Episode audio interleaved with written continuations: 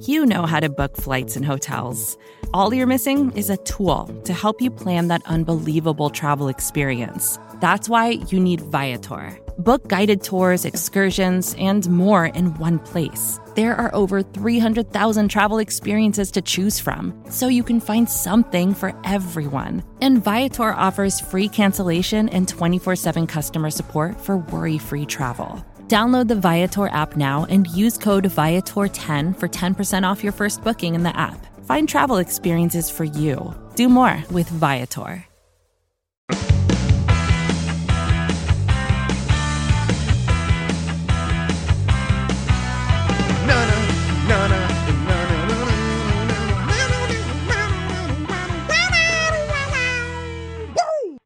What up, world? Welcome on and all to another episode of The Ocho, presented to you in partnership, as always, with SB Nation's bloggingtheboys.com. My name RJ Ochoa. You know me, of course, from BTB and from right here as your humble host on The Ocho. It is Monday, April 27th, 2020. Hope all is well wherever you are. We hope you're happy, safe, healthy, practicing social distancing so we can get through these days sooner rather than later. The past weekend was just a lot of fun, and it's been said, but man, it felt really good to have uh, a live sporting event for everyone to experience. Um, the Last Dance, the first episodes uh, last Sunday. Uh, I'm recording this before episodes three and four, uh, which will have aired yesterday for you. Um, kind of gave us a, a, little taste of that, but the draft was just a lot of fun, especially to have you know things to analyze and things to discuss and things to laugh over and things to get hyped over. Uh, and we just we had a blast at Blogging the Boys, and we want to thank everybody that, that read anything we wrote or followed along on Twitter or Instagram or uh, listened to any of our podcasts or watched our, our YouTube videos. Uh, we all love talking about the Dallas Cowboys. And so we're appreciative and we are so just very thankful to you for making us a part of your Cowboys experience. And, um, the Cowboys kind of uh, dominated the 2020 NFL draft. It's still kind of hard to believe. Uh, if you want, we do have podcast episodes and videos up reacting to every single pick. So if you want some sort of in the moment, authentic reaction, you can go back. You can listen to those in your podcast feed. Make sure you subscribe. The Blogging the Boys podcast feed is available wherever you get podcasts Apple devices, Spotify, TuneIn Radio, Stitcher, Google Play. Uh, we're all over. We have, by the way, an episode of Talking the Draft with Connor Livesey and Dalton Miller. Uh, they recapped the entire draft, uh, in, in, you know the entire draft class, I should say, for the Cowboys in supreme detail. And later today on Monday, we have another episode of Girls Talking Boys with Kelsey Charles and Meg Murray, and special guest from 105.3 The Fan and the Draft Show, Jeff Kavanaugh. So uh, looking forward to that. But um, this is our first chance, you and I, you know, around the campfires, we like to say, to kind of sit back and reflect on, on the whole draft uh, and everything and it's it, it really it gets better the more you think about it which is is crazy to say. And look nobody is trying to say the cowboys are winning the super bowl now. Uh, nobody's trying to say that you know they're the heavy favorite to do anything. But on paper it looks like the Dallas Cowboys had one of the best drafts in the NFL. Let's look through the picks again. In the first round, the Cowboys took CeeDee Lamb, wideout out of Oklahoma. Second round, Trevon Diggs, the corner from Alabama. Third round, Neville Gallimore, defensive tackle from Oklahoma. Fourth round had two picks, although originally only had one. They took Reggie Robinson, cornerback out of Tulsa, and then traded up to draft Tyler Biadasz, the center out of Wisconsin. I'm going to get to something specific on that uh, here in a second. In the fifth round, again, the Cowboys had two fifth round picks originally originally. They traded the first one plus their fifth next year to the Philadelphia Eagles to move up to draft Biadasz. And so with their only fifth round pick, took Bradley Anae, the edge rusher out of Utah. And then with their final pick, took quarterback from James Madison, Ben DiNucci. And so looking at this, just kind of um, you know like you know after you used to go trick-or-treating how you would get back to your house or whatever and you would dump out the bag and it's kind of like what did i get? You know what, what, what what's everything? I got, got a, a, a, twix. Awesome. Oh i got an almond joy that sucks. You know what i mean? Like uh, this is kind of like that for me um, and looking at it just on the surface generally star wide receiver. Awesome.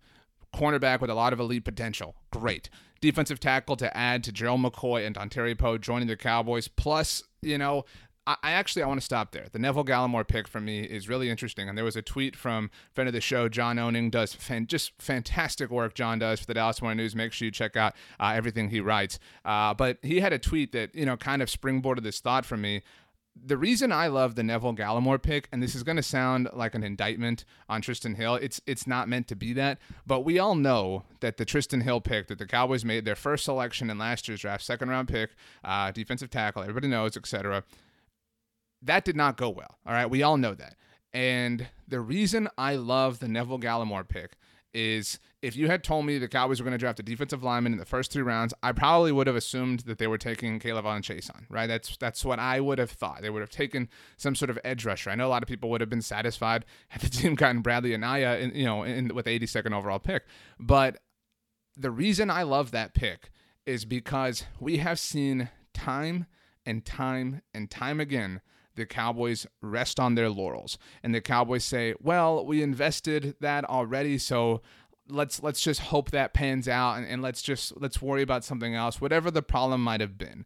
And and we've seen that you know we, we've seen the cowboys just kind of stick with what was kind of working or stick with where the money was etc and a lot of nfl teams do this. I'm not trying to just pick on the cowboys. But the reason i love the neville gallimore pick is the cowboys said look we might have spent a second round pick on Trysten Hill last year, but who cares? Because right now, that does not look great. We need to fix that. We need to really put a lot of focus and a lot of prioritization on the middle of that defensive line, that interior pressure. So we're going to go out, we're going to sign Joe McCoy, we're going to go out, we're going to sign Dontari Poe. And then you know what? We're not going to stop. If there's a pick, if there's a player that we like, we're going to take him. So we're going to take Neville Gallimore out of Oklahoma because we really like what he offers. And so I don't even know where Trysten Hill stands with the Cowboys right now. And that's okay. I, I again, that is okay. That you, you, don't have to be married to his potential simply because you took him in the second round last year. So I applaud the Cowboys for develop, uh, developing a more objective mindset towards these things, as opposed to kind of you know living off not the moment, but living off the pressure that is associated with the moment sometimes, like taking a player in the second round. So so good for the Cowboys. But so I uh, didn't mean to get too sidetracked. Um, again, so looking at you know my my trick or treat bag, another corner with you you know, potential safety, you know, flexibility. We'll get to that in a second too. Uh, and Reggie Robinson, and then you get, you know, the the Tyler Biadasz pick. And I do have something I want to touch on there. We'll get there, like I said. But to trade up was, I mean, ballsy's a you know aggressive way to put it, but I mean, the Cowboys saw their guy, saw him falling, saw an opportunity. And again, the the reason I really like this pick, and this has been said, but the Cowboys traded their fifth round pick next year because they know they're getting comp picks. Right? The Cowboys know that they've got compensatory picks coming for Byron Jones, for Robert Quinn, for whatever you want to call it. And so they're they're operating, you know, with not house money, but they're already operating that way, which is very, very, very wise. So good for them from that capacity. And again, the Cowboys have seven players in their rookie class. You, you don't need an eighth. You know, you, you you can have too many picks at a certain point. I mean, think about, you know, not every rookie makes the team generally. And so um, I applaud that move from the Cowboys. And then Bradley Anae I mean, people that, that study and know far more about edge rushers than I do uh, are thrilled with this pick. Uh, I know that Jeff Kavanaugh, who you will hear on Girls Talking Boys, was pumped about it as well. But, um, I mean, look, we all thought maybe they would go Chaisson, but to get somebody like that, somebody to groom, and now you're talking about a pass rush group that could potentially look something like Demarcus Lawrence, Tyrone Crawford, because of course Dorance Armstrong, Joe Jackson, uh, obviously Bradley, and then you know maybe Randy Gregory or Aldon Smith. I mean, that's that's exciting. That's exciting to consider. And then again, when, when you look at the oh, and not not to you know no no offense and not to leave off Ben DiNucci, but you know you get a, a quarterback project for Mike McCarthy. That's awesome. But when you combine that with the free agency additions that the Cowboys have brought in, Gerald McCoy, Maurice Canady, HaHa Clinton Dix, Dontari Poe, Greg Zuerlein, Blake Bell, Aldon Smith has mentioned, and Saivion Smith, the Cowboys have effectively addressed every single need that they had through some way, shape, or form. And um, I, I just color me impressed. I, am incredibly impressed with what the Cowboys have done, and I don't know that people thought it was impossible. You know, I, I don't know that anybody was like, "Oh, the Cowboys can't pull this off." No way. But I don't know that anybody thought they could pull it off like this. Um, and so the defense is still, you know, worse off than it was when the season ended, and that's undeniable because you did lose Byron Jones and Robert Quinn, but you're fixing it, and that's that's what matters, and that's what's important. But um, also of note, by the way, on Sunday, Kavon Frazier, who was part of the Cowboys' famed 2016 draft class, lots of comparing going on right now. Obviously, greatest draft classes in Cowboys history. Certainly, 1975 is up there. 2005 was great. 2016 gave you Dak and Zeke and Jaylon Smith, and of course the goat Rico Gathers. Uh, but Kavon Frazier and Anthony Brown, not to you know uh, forget him, uh, were part of that class as well. And Kavon Frazier headed to the Miami Dolphins. We found out on Sunday. So Kavon uh, I actually interviewed him, and he was on the old RJ Ochoa show, uh, which used to be the name of my podcast because I was super creative. And uh, he was a guest on that podcast the weekend that he was drafted. I'll never forget that. And so um, Kavon was awesome, one of the cooler, uh, kinder dudes in the Cowboys locker room, great for the Dallas community. So uh, very happy for him to find a spot with the Dolphins, uh, rejoining Byron Jones, by the way. And so all the best to Kavon in his future endeavors. But look, I mentioned that we had some things to get into and some things to discuss, and we're going to do that, right? I mean, I, I think that at the very least, we should deliver on what we promise. All right, we have some topics to address and uh, some important things to say, and so I think now is the time to do that. So, Tyler Biadasz, all right, the Cowboys drafted a center. Cool. They traded up to draft a center. Awesome what does that mean, right? I mean, I don't know that anybody necessarily thinks that Tyler Biadasz is going to be the team's starting center in 2020. And that's no, you know, knock on Tyler, but there are a lot of options. And that got me thinking because the Cowboys suddenly have a lot of options along the offensive line. And so let, let's, in fact, let's count the offensive line members that are probably going to make the 53, which is actually not 53, but the final roster, right after preseason and everything. Tyron Smith, Connor Williams, and I'm going off starters here, Joe Looney, Zack Martin, La'el Collins. That's your five, right? You've got Connor McGovern, that's six. Adam Redmond, that's seven. Brandon Knight is eight. Tyler Biadasz is nine. And if you want to include Mitch Hyatt, hey, I mean, that's that's fine, but that's 10. All right, that's 10 offensive linemen. Now, something that is very interesting is in the new collective bargaining agreement that came together this past offseason. I don't say this past offseason, you know, uh, this offseason that we're in the new collective bargaining agreement. A lot of people focused on the 17th game and the expansion of the playoffs, and those are important things. But something important is that if, if you were unaware for whatever reason, previously teams had 53 players on their roster, their active roster. And then on game day, they could only dress 46 players. Okay, so you had to have seven inactives. Again, maybe you're new to football and, and you are unaware of this. So seven players of your 53 are not permitted to dress. You have to choose which ones are going to be inactive, which ones are going to wear sweatpants. Now, that has changed. All right. So now a total of 48 players will dress on game days. Okay. Not just 47 or 46, excuse me, but 48. So we're going up from 46 to 48. All right. And one of them must be an offensive lineman. That is important here. Okay. So we're going from 46 game day players to 48. And one of those two additions has to be an offensive lineman. And for what it's worth, the 53 man roster now becomes the 55 man roster to adjust uh, for the necessary depth. So that suddenly I'm not saying that the Cowboys drafted Tyler Biadasz simply because they have to dress an extra lineman, but I think that that future problem is not something that, you know, has to be worried about or whatever. I guess what I'm trying to say is I think the Cowboys kind of leaned into that, right? Uh, you you never can have enough depth anywhere, right? I don't think you I don't think any NFL team would look at any spot and be like, "Man, we're too deep there." All right, we, we just we, we, we got too much talent, you know what are we going to do? This sucks. You know, no team feels that way. And so if you have all the offensive linemen I named are probably people that you think are fairly good, right? I mean, obviously you've got your starters and everything, but Mitch Hyatt still has some fans. Brandon Knight, certainly a guy with potential. Connor McGovern, obviously going to be a big part of the 2020 season, and so on. And so if if you were wondering, man, well, you know, they're going to be so deep at offensive line, how are they going to figure out who dresses on game day?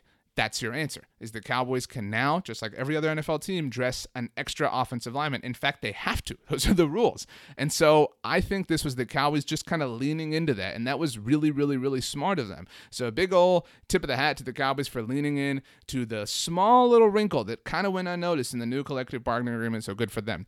Um, something else that we promised to address is uh, having to do with Reggie Robinson, uh, sort of. Now, the Cowboys obviously finished their draft up on Saturday evening. And then when they were done. They took to Zoom or whatever the case may be, did their post draft press conference, and Mike McCarthy said something really interesting. Okay, he said he was asked about, you know, the whole staff was asked about not drafting a safety, and Mike McCarthy said, We may have some players that can not only play corner, but also slide over and play some safety. Now he was kind of talking about veterans at the time, and interestingly enough, this uh, this article from 2018 over at Pro Football Talk, we quoted this. I wrote about this whole subject, by the way. I wrote about the Tyler Biadasz thing. If you want to go read that too, basically you should be reading bloggingtheboys.com all the time. But anyway, this article from PFT back in June of 2018, almost two years ago, reads: The Cowboys drafted Chidobe Awuzie with a plan of playing him at safety but he spent his rookie season at cornerback. Remember, this was 2018, coming off Chido's rookie year, starting six games. Awuzie has remained at corner this offseason, again, 2018, though this team has floated the idea of playing him at safety if they need help there. Awuzie has said he has no preference. Now, that is significant when you consider the fact that the Cowboys did not draft a safety. All right, we all thought that maybe Xavier McKinney or Grant Delpit or Antoine Winfield Jr., whatever, were going to be there at 51. That did not happen, right? Maybe the Cowboys feel like they have a safety on their roster. Or maybe, you know, Jerry Jones said that Reggie Robinson, their fourth round pick out of Tulsa, has some safety potential. So maybe the plan for the Cowboys, granted, they did sign Ha Ha Clinton Dix, but they also lost the GOAT, Jeff Heath. All right, uh, I'm trying to get over that still. But the Cowboys signed Ha Ha Clinton Dix and seemingly have options in Chidobe Awuzie and Reggie Robinson. Now, the idea obviously has been floated out before to slide Chido over to safety from cornerback for a few years now. I think that that's wise ultimately. I mean, I don't know that the Cowboys suddenly have depth at cornerback, um, but to be frank, Chido has never been a star at cornerback. Now, I'm a big Chido fan. Um, he's been on this show. Uh, if you've heard my interviews with him, you know we've we've had a lot of great fun, a lot of great times. He's a big 2K player. Him and Jourdan Lewis have a great rivalry going on, etc. But there's no question that Chido has a lot of athleticism, and there's no question that he's very fast. I mean, remember the the clip last season against Saquon Barkley and whatnot. But I, I mean, if if that's some sort of contingency plan, I don't think it's unwise. I mean, if if you feel like because this is a contract year for Chido, if you feel like that's where the most production can be, you know, ultimately, uh, you know, stemmed from, then do it. I mean, I think that that's wise. And maybe the Cowboys looked at their roster and said, look, if if we're able to come away with a safety, if the value marries the need, uh, whenever we're on the clock, then we'll do it. Right? Well, we're not going to turn down Xavier McKinney or whoever the case. But if not, we've got Haha, we've got Chido, and we like this, you know, Reggie kid who uh, who can maybe play some safety.